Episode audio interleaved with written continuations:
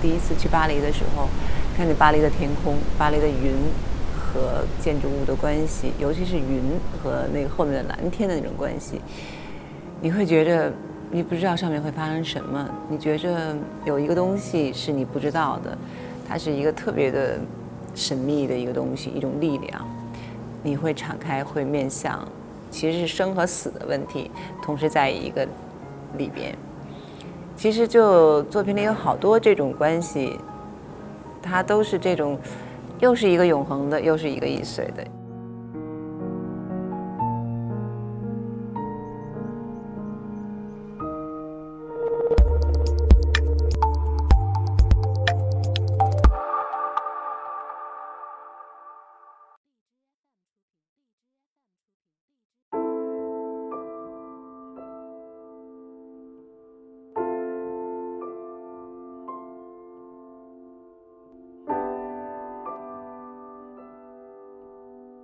刺痛、隐痛，它给你带来的那种伤害，都是一个特别的强有力的，就一点不亚于这种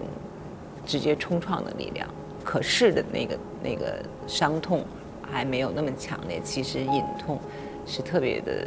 难忍的那种东西，它其实大过那种皮肉之苦。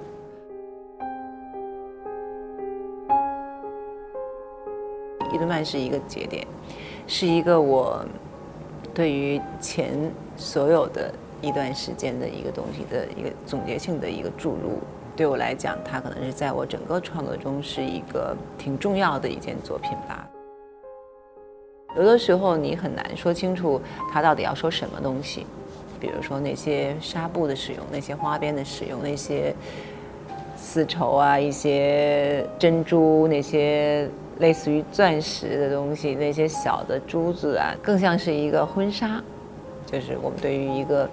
瞬间的一个幸福的永恒性，其实是可以用婚纱来表现。婚纱的使用是一定是一个幸福的概念，不是一个悲伤的概念。类似于这种网的这种一个封尘的一个网的感觉，它其实是一个时间的概念，呈现出来了一种特别的，就是两极的一个东西。一个是风尘的感觉，一个是一个瞬间的永恒的一个感觉。每个人都可以看到它的一种可能性，至少它是一个沉重的、需要被拽起来的、需要一个外力的一个物体。它不不太需要太多的解释，不需要那么多东西，一看就是了。如果你知道什么东西，它是使你更清楚的看到了一个别的的另外一个层面的东西。如果你不知道，你就感受它给你带来了你认为的是什么就是什么东西。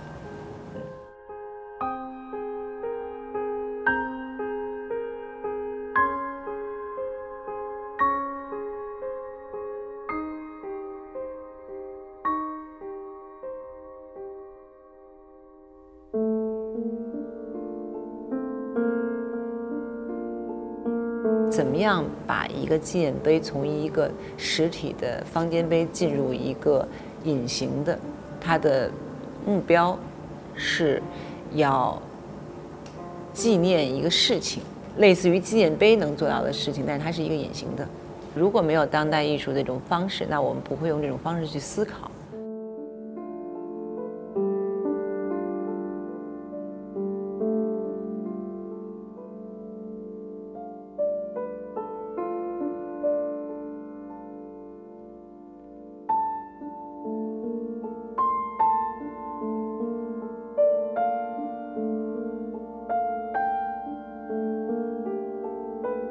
长征的这件作品其实是有很多人参与了，特别多的艺术家，他们在走长征的沿线，纪念长征途中的这些事情的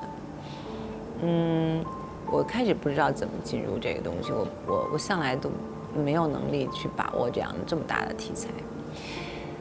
但直到有一天，其实我在想，我自己也是一个女性，想到途中的这些女人，作为女人，她都是有她。就是不可忽视的一个东西，就是战争中的女人到底是是谁？她们做了什么样的事情？战士是一回事，作为人，一个带有理想的人，一个女人，她在战争中作为一个理想的、梦想的的一个人和一个作为一个实体的女人和女性和母亲这个角色之间怎么作为选择？关于生育问题，关于生命问题，关于这些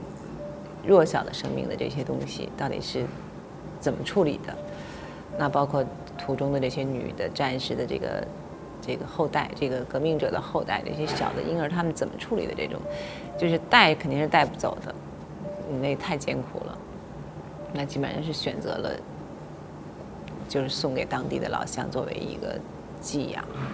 但其实事实上，这些小孩有很多都后来都找不到了，也不知道哪儿去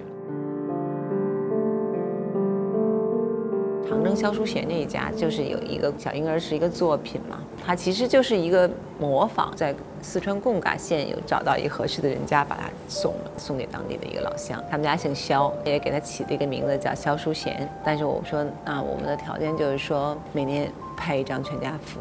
全家福呢，其实也是一个很古老的一种，一个一个一个模式嘛。那我们就在他接收的这一天，作为他的生日，作为一个全家福的拍摄，他的时间性是靠着他的家人的这些成长变化和衰老而反映出来的。这件作品应该做了有十几年了吧，十五年、十五六年了。你可以看到，他们最小的小孩已经变大了，孩子已经有了孩子，老人也开始衰老，就那个婴儿一直在其中不变化，不知道什么时候是最后的结束，就一张一张图片。作为这样的，我觉得是有意思的。嗯，我不太关心战争到底是什么，因为我觉得战争都是很残酷的。那个我不解释不清楚，但是图中的这些女人对于梦想和生命中的这种选择是不可忽视的一个东西。怎么样把一个纪念碑从一个实体的方尖碑进入一个隐形的，你和一个家庭发生一个关系？它其实里头有很多概念在里边啊，比如说什么是当代艺术，当代艺术和呃一个普通的人的关系到底是什么？纪念碑到底是什么？还有什么样的方式可以作为一个承载物来记载我们要纪念的一个东西？